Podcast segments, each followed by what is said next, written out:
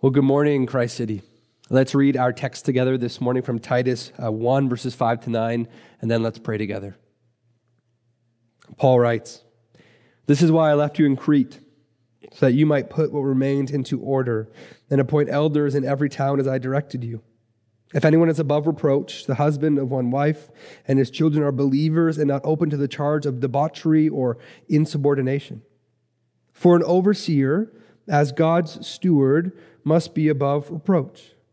He must not be arrogant or quick tempered or a drunkard or violent or greedy for gain, but hospitable, a lover of good, self controlled, upright, holy, and disciplined. He must hold firm to the trustworthy word as taught, so that he may be able to give instruction in sound doctrine and also to rebuke those who contradict it. Would you join me in prayer? Father, we thank you for this morning this morning where we are gathered as your church, as scattered throughout this city and beyond. And we ask that now by your Spirit you would unite us, be present with us, that we might hear your word, but, oh Lord, that we might obey your word, that we may live into the truth of your word, to the glory of your Son Jesus, in whose name we pray. Amen. Well, in his book on elders in the church, pastor Jeramie Rinne, he traces a history of shepherding and pastoring and really discipleship. And it begins, he says, for us with Jesus, with Jesus. Jesus spent a lot of time with his flock, the apostles, a lot of it. He's teaching them about the kingdom of heaven, correcting and rebuking them when they went off course, sending them out to practice and do all that he had been teaching them. And after Jesus' crucifixion and resurrection, he appears to these apostles. And before he departs to go into heaven, Jesus gives them a mission. And look at Matthew 28 with me. Go therefore, Jesus says, and make disciples of all nations, baptizing them in the name of the Father and of the Son and of the Holy Spirit, teaching them to observe all that I have commanded you. And behold, I am with you always to the end of the age. See, the shepherding mantle, if we can say it like that, that Jesus wore, Rinne argues, would now be passed on to these disciple making disciples. Continuing Jesus' ministry, these apostles were now tasked to call more Christ followers, to gather those Christ followers into churches and help them grow up into maturity through teaching and, and baptism. And that is exactly what these apostles did. In the decades following the ascension of Jesus, churches sprung up all throughout the Mediterranean basin and beyond as the apostles braved innumerable difficulties to continue the ministry of Jesus, this shepherding ministry. And they didn't just show up in these places and call a church into existence out of nothing. Church exists. No. They, like the chief shepherd they learned from, spent time with people, invited people to imitate them as they imitated Christ. They sent others out. The apostles carried on the ministry of Jesus. But as you all know, the apostles have all died. They are now with Christ. Peter, John, and Thomas, they are not with us anymore which leads Rinne to write in his book and then ask this question. After the apostles established these local congregations of disciples, they too passed the mantle of relational, maturity minded pastoring. And then he asks this question To whom did they pass it? Now, maybe the reading from Titus 1 5 to 9 gave it away, but his answer to this rhetorical question to whom did the apostles pass the mantle is to church elders. To church elders.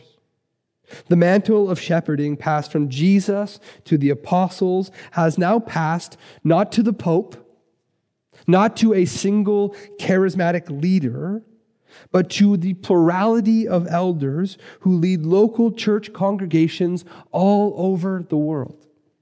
It's to church elders that the shepherding mantle has come to rest.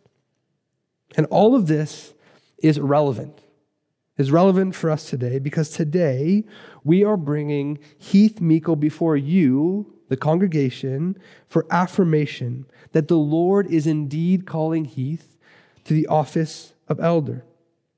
But before we get to Heath and the details of him being put up for affirmation, I really want us to ensure as a church that we have a good grasp of what it means to be an elder of what the Bible says about it, that we understand the order that comes out of church eldering. So, typically, as I usually do, here are three points to guide us this morning. First, order in the church. Order in the church. Second, two visions of leadership. And thirdly, and finally, the marks of the man. So, if you have your Bibles, Open with me to Titus 1. We're going to read just Titus 1, verse 5 together as we begin this morning and look at order in the church. Read that verse with me. This is why I left you in Crete, Paul says, so that you might put what remained into order and appoint elders in every town as I directed you. Now let's set the scene. The Apostle Paul is writing to Pastor Titus in Crete, a young man needing guidance in establishing and leading the local church. And what's implied in verse 5 is that having once visited Crete, Paul was not able to finish what he started. And we should ask, what is so important that Paul would feel compelled to now write to Titus? And, and not only to Titus, this letter would no doubt be read throughout the churches in the area. And the answer as to what is so important that Paul writes to Titus, the answer to that question might surprise us. What concerns Paul is that Titus would put what remained into order. Did you see that?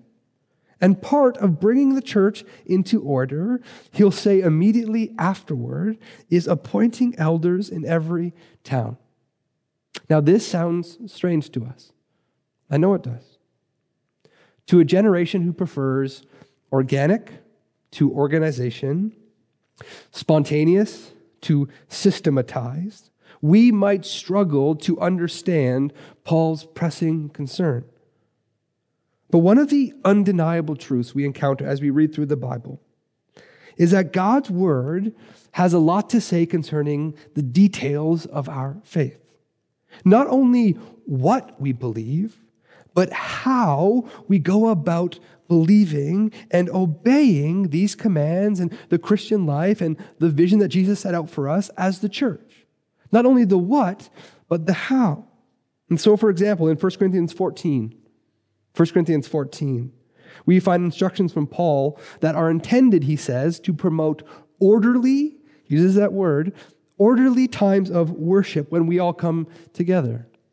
In Colossians 2, Paul commends the church in Colossae and in Laodicea for their general, in this Colossians 2, verse 5, their general good order and the firmness of your faith in Christ, he says. Now, this is not to say that there won't be moments of unexpectedness or, or spontaneity or, or, or, things where we respond in the Spirit in that time that you and I could not anticipate. That's not to say we don't have that. Rather, it's only to say, as Paul reminds us in 1 Corinthians 14 33, that God is a God not of confusion, but of peace. Not of confusion, but of peace. We could go back even earlier than the New Testament. Remember, in the very beginning, God brought formlessness, chaos, into order, into form. Jesus, as God, looks out at the chaotic, raging sea and says, Peace, be still. Chaos turned to order. The giving of local elders, then, is a continuation of the ordering work or the ordering heart of God that He has always been in the business of doing. And to bring this to our present day, to make this applicable for us, I want you to think of a situation where no clear leader has been apparent. Uh, maybe in, in elementary school or in high school, you've been part of a group project before. And, and part of that group project uh, where no one takes charge where no one takes leadership. And so you all end up building Saturn or Pluto for your planetarium, right? You all build the same planet because no one took charge. Or perhaps more seriously, you've been part of a business or an organization where no one thought it was important to ensure a budget was adhered to, and unsurprisingly, you soon encountered financial ruin. God's design for his church is that it would be led and thus brought further into order by elders. And specifically, I want us to notice two aspects of these elders who are to give oversight. First, look at our text. Notice the plural. Titus is not to be the super elder. He is not to appoint himself as the elder over all, but rather he is to establish elders. And the shepherding of the church, again, is not to fail, fall to one charismatic individual, but is to be shared amongst a group. There are to be a plurality of these elders. If you were to read through Acts, for example, Luke's history of the early church, you'd encounter elder in the plural no less than six times. Paul uses elder in the plural. Peter uses elder in the plural. James uses elder in the plural.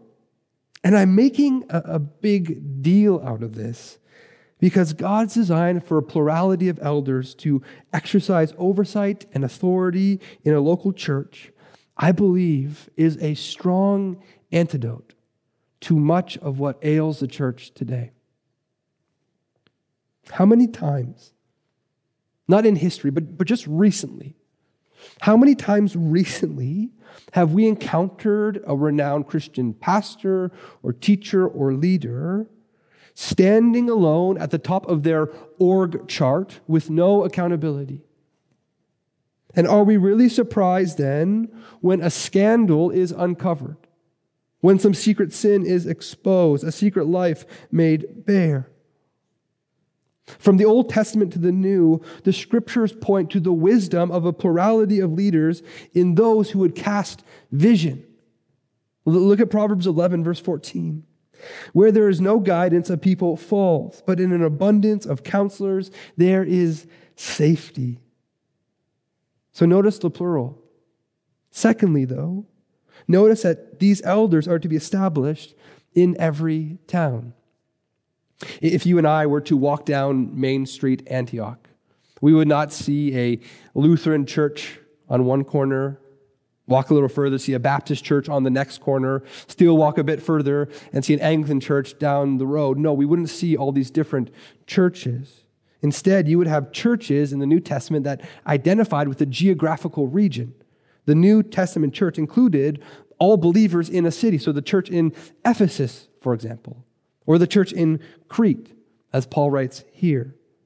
Again, just like it's not one charismatic figure leading with no accountability, the church is not to be shepherded from one centralized location wherein the shepherds do not know the sheep they are called to care for. And, and let me explain how this works here at Christ City. As some of you know, we are a network of neighborhood churches. Let me parse that out for us. We are a network of neighborhood churches. First, as a network, as a network, we have the joy of sharing in the resources of currently two other neighborhood churches. From youth ministry to kids ministry to accountants to women's ministry and more, all this is made possible because we are graciously part of this wider network of churches. And I am deeply, deeply thankful for that. And yet, Christ City Church East Vancouver is a neighborhood church.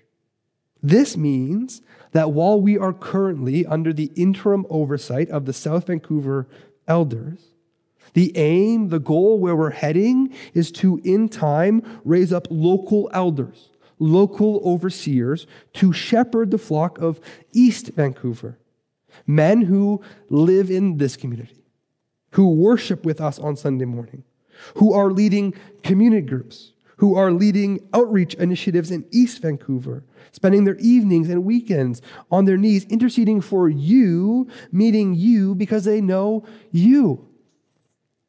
The vision of a plurality of elders in every congregation of believers is one of the primary means Jesus gives us to bring order to the church. But let's face it, Let's face it, order and structure count for very little if the character of the men, if the character of the elders is lacking. This is point two. Two visions of leadership. Look at Titus 1 6 to 9 with me. Paul continues to write about these elders. If anyone is above reproach, the husband of one wife, and his children are believers and not open to the charge of debauchery or insubordination. For an overseer, as God's steward, must be above reproach. He must not be arrogant or quick tempered or drunkard or violent or greedy for gain, but hospitable, a lover of good, self controlled, upright, holy, and disciplined. He must hold firm to the trustworthy word as taught so that he may be able to give instruction in sound doctrine and also to rebuke those who contradict it. Uh, Paul is now proceeding to give Titus instructions for the kind of men he is to appoint as elders in every town. And before we look at these qualifications individually, which I think is important, I want us to take a step back. I want us to take a step back and see the bigger vision or heart of leadership that is being assumed in this text. Because I think you and I come to questions and conversations of leadership with some assumptions, don't we? And this includes as we approach the church. Today, some of us might think of church leadership uh, in these sorts of ways, and I'll put this slide on the screen. We, we think of the church like this the pastor is the president or CEO, the, the staff function in, in this sort of corporate model as vice presidents, then. The members are shareholders, are loyal customers, and the visitors are potential customers. This comes from uh, Rinne's book on eldering. Renee then asked the question, and the elder's role in this model? Well, it's simple. Elders then equal a board of trustees. I think this is the vision that many of us have, either implicitly or explicitly, about leadership in the church. And in this vision, the pastor does the work, does the labor, that's what they're paid to do, and the elders, one, attend meetings, the elders, two, ensure finances are staying on track. And three, the elders make general recommendations when needed, but otherwise keep their hands fairly clean. In this model, they are generally removed. And what we need to see this morning, Christ City, is that that vision of church leadership, that vision of church eldering is very, very, very, I say it one more time, very different from the vision that Paul gives to Titus. In what we've seen so far, notice how involved Paul assumes the elder is in leading. For one, a, a list of character requirements presupposes that someone is known, not just by leadership or other elders, but by the broader church, by the broader community. All of these character requirements are intended to be made by community observation. This is not someone, this elder, is not someone who is aloof. They do not go in and out quickly on Sunday morning, not wanting to talk with anyone. They are known so well, in fact, that the congregation should be able to answer one question about the elder or questions about the elder like Are they a hothead? Is this person uh, prone to drinking too much? Does this person use their personal finances uh, generously, graciously, or are they greedy for gain? The church should be able to answer these types of questions about this person, about this elder. But notice also an elder must be hospitable. If no one in the community has been in the house of this person, now granted, I understand we're in COVID, so roll with me here. But if no one in the community has been in the house of this person, that's a problem. Unlike a board member, an elder does not have another life, another existence at home. His home life and his church life are inseparably one. No, elders do not make up our board of trustees. We do not have a board of trustees. They are shepherds who smell like sheep not removed from the church, but among the church, not above, wielding dominating authority, but below, using their office to serve. Do you see the two competing visions of leadership here, Christ City?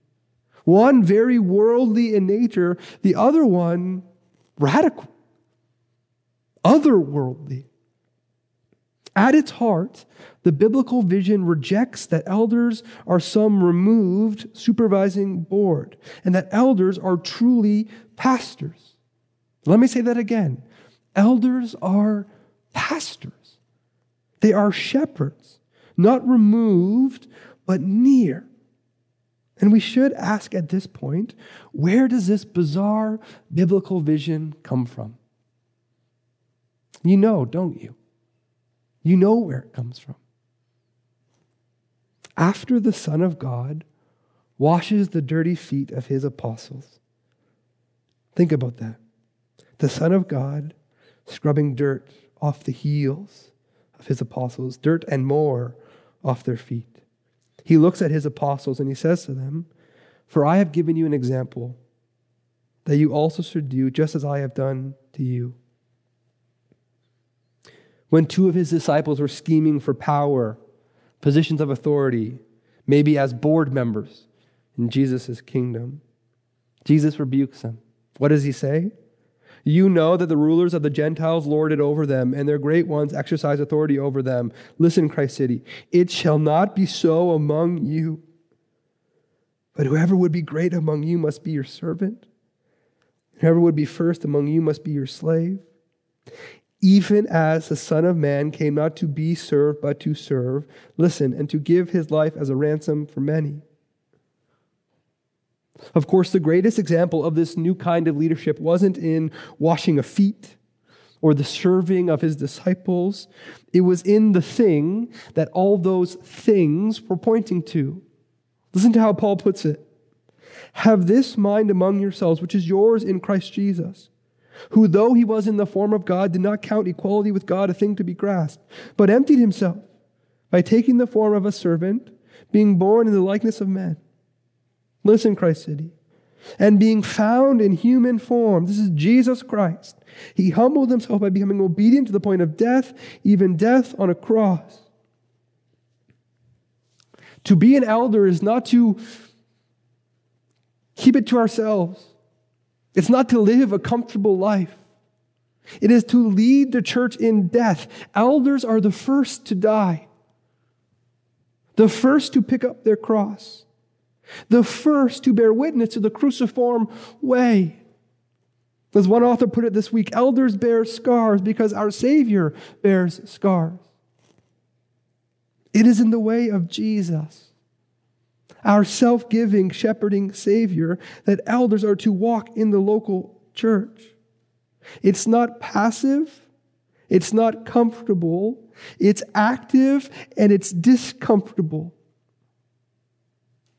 Friends, I don't know what you're going to leave this sermon with, and this is not in my notes, but I hope that you leave with a big vision of what it means to elder in the church. Again, one author wrote this week I don't want to be an astronaut.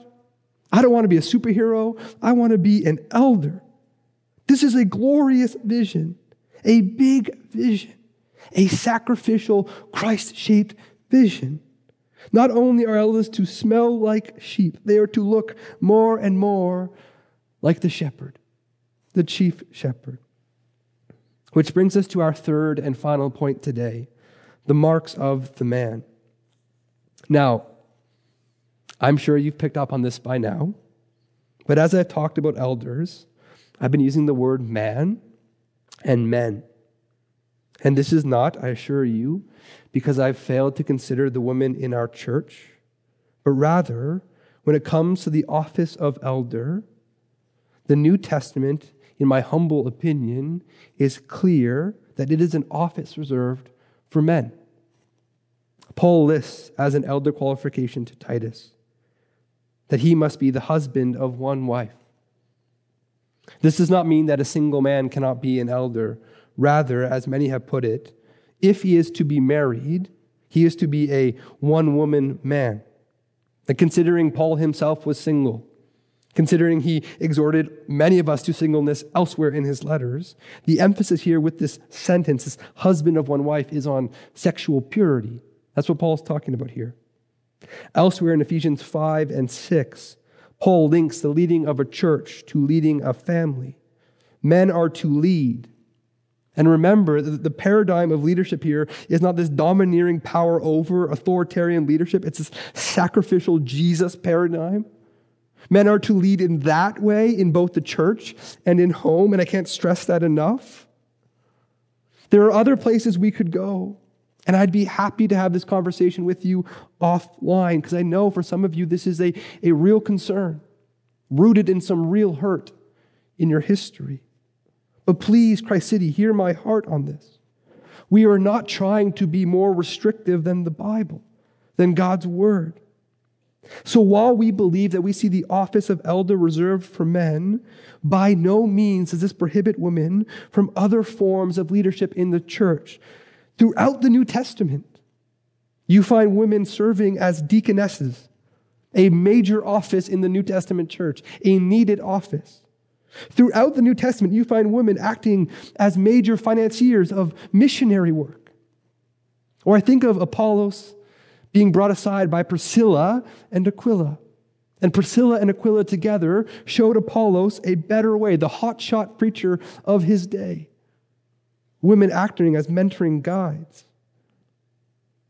We should also recognize that even now, as we turn and look at these qualifications for an elder, they are an appeal to all of us, men and women, those who will occupy the office of elder and those who will not. They are an appeal to all of us for holiness and godliness in this life. Outside of the teaching qualification that ends our text, these are things we should all be striving toward. And so I ask again, what are the marks of the man? Paul writes this An elder must be above reproach. This does not suggest an elder is perfect, but that his reputation should be in good standing in the community. The importance of this is emphasized as it's mentioned twice in our text above reproach, above reproach. He is blameless concerning accusations from outsiders.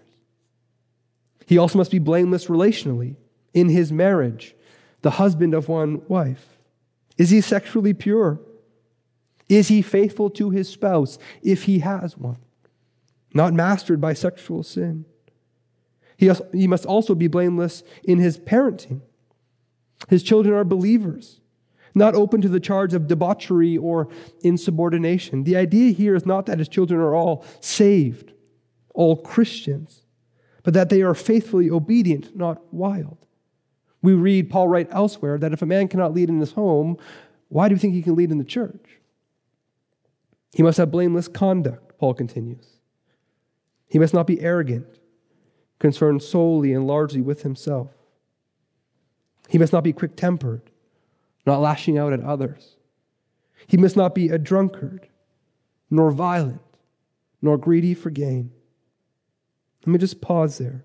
Again, every time we come to a vice and virtue list in the Bible, it's a moment of reflection, of consideration for us. We must not be arrogant. We must not be quick tempered. We must not be drunkards or violent or greedy for gain. Instead, positively, his conduct must be blameless in that he is hospitable, a lover of good, self controlled and upright, holy and disciplined, and uniquely, as someone who exercises a teaching function in the church, he must hold firm to the trustworthy word as taught so that he may be able to give instruction in sound doctrine and also to rebuke those who contradict it. Here's what this means an elder loves the gospel. He loves the gospel. He loves instructing others in the gospel. And he ferociously fends off wolves who would contradict or seek to corrupt that gospel message. Friends, a plurality of elders in every town, this is a means of grace by which order is established in the church. Second, their authority is not to be used like a board of governors, some removed authoritarian power, but as shepherds. They poured themselves out in service to their sheep. And finally, the chief qualifications to be a shepherd have nothing to do with talent or charisma. Let me say that again. The chief qualifications to be a shepherd have nothing to do with talent or charisma, but center around godly character that imitates our Lord Jesus. This is eldering. This is eldering. And so we conclude with this. This morning, we are bringing Heath Miko forward for your consideration as an elder of Christ City Church, East Vancouver. Heath has spent the last year and a half as an elder in training, sitting in on elder meetings where we, myself, along with the South Vancouver elders who oversee us in this interim period, have had a chance to get to know Heath, to observe his character, not just in these meetings, of course, but as we lived with him and served with him. And unanimously, unanimously, we have agreed that Heath is the kind of man described in Titus 1 and elsewhere. But we do not make these decisions on our own. We don't. Today, I am bringing Heath forward on behalf of the overseeing elders for your affirmation as a congregation. Now, you don't have to make that decision today. In fact, you cannot make that decision today. Rather, in two weeks' time, we will ask you to cast a vote electronically to either affirm or not affirm Heath as an elder. And while all of us will be permitted to vote, all of us will be permitted to vote, only the votes of members will be counted towards Heath's affirmation or not. And I'd encourage you, Christ City, in the coming weeks, if you don't know Heath already, and many of you do, in fact, I would say perhaps all of you do, if you don't know Heath already, sit down with him, get to know him, hear his heart. To that end, here's a brief video of Heath speaking about his call to the office of elder.